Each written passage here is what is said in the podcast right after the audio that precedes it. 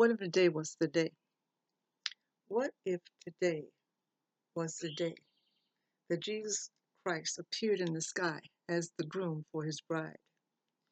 Will she, the chosen ones that endured until, be ready to leave this earth without hesitation and not look back?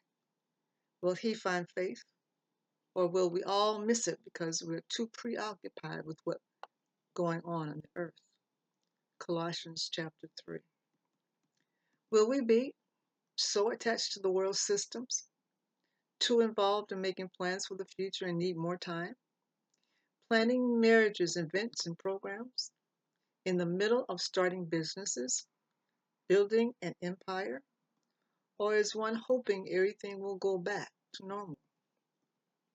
The year 2020 has turned all the kingdoms, financially, entertainment, education, politics, and etc., of this world upside down and requires every one of us to make choices, receive and believe His Son, the living Word. Draw closer to God, listen to His directions, stay attached to the vine, remain in the secret place, and to keep our armor on. For the Word of God For the word of God says, This is the beginning of sorrows. Matthew 24. Are we listening to God or walking in unbelief? The spirit of death has taken a toll in the whole world, and thanks to technology, we can see it with our own eyes and hear the despair and cries of the loved ones left behind. While destructions of properties from storms and the results of deception and lies continue to prevail upon mankind. So, are we really really ready for the return of the Lord? Have you made your reservation? It is your choice. No one can make it for you. Have you made your reservation on where you will spend eternity? Heaven or hell, for there is no middle ground. Have we repented for our sins, unbelief, and disobedience sincerely? Do you believe Jesus died and rose again? Are we walking in the kingdom of God, the kingdom of light representing the kings of kings and lords of lords? Body of Christ, are we praying as we ask, are asked to? Second Chronicles chapter 7, verse 14. Have we humbled ourselves, repented, and returned from our wicked ways? Are we sharing the good news and making disciples? Or are we still trying to impress them and each other? Are you giving to those who don't have or walking right past them? Luke chapter 10, 25 to 37. Prayer. Father, we come to you in the name of Jesus, thanking you for your goodness and your mercy. Thank you for protecting us and our loved ones and helping us press towards the mark of your high calling.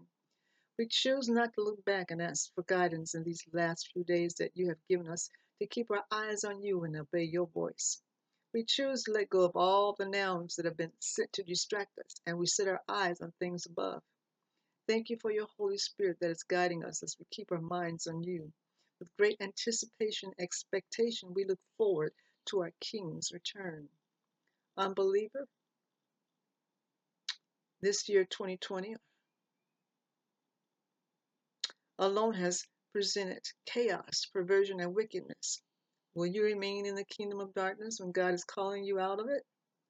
It is just making a sincere choice of receiving help from God through Jesus Christ. You make the first step towards Him, and He will meet you there, for He has need of you in this hour. You have a purpose and an assignment that only you can do for Him. Don't miss it. Prayer, dear Jesus, I believe you died and rose again for me, and ask for forgiveness of my sins. I repent and ask for the gift of your Holy Spirit that is available to guide and teach me the things I need to know in these last days. Thank you for saving, healing, and delivering me from all darkness. Open my eyes of understanding of what you've already done and the wisdom to walk in it. In Jesus' name, amen. Congratulations. The angels are rejoicing. Get yourself a Bible and ask for spiritual leadership that eyes to see and ears to hear God. Amen, amen. Thank you, Jesus. Thank you, Lord. Thank you, Jesus.